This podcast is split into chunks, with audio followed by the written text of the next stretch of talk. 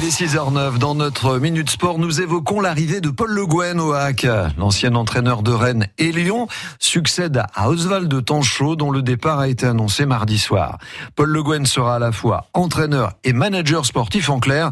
C'est lui le patron du club de foot.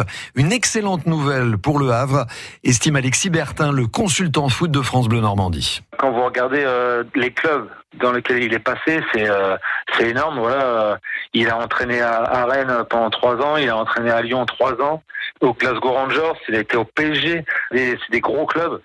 Il a vraiment une expérience. Il a aussi été en équipe nationale du Cameroun, à Oman, en Turquie, et surtout il a gagné. Il, a gagné. Il a eu des trophées.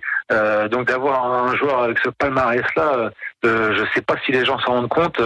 même en tant que joueur, il a fait plus de 600 matchs en pro. C'est c'est vraiment en plus quelqu'un de qui a une certaine, qui est assez réservé, qui est très sérieux, discipliné, d'une humilité. Parce que moi, je l'ai rencontré lors d'un séminaire à La Rochelle avec la, ma franchise de Laurence Bleu, où j'ai pu échanger avec lui euh, d'une simplicité. Euh, franchement, moi, je suis vraiment content de, de, de l'avoir ici Et le fait qu'il soit à la fois euh, manager sportif et puis entraîneur, ça, ça veut dire qu'on lui donne les clés du camion, si j'ose dire?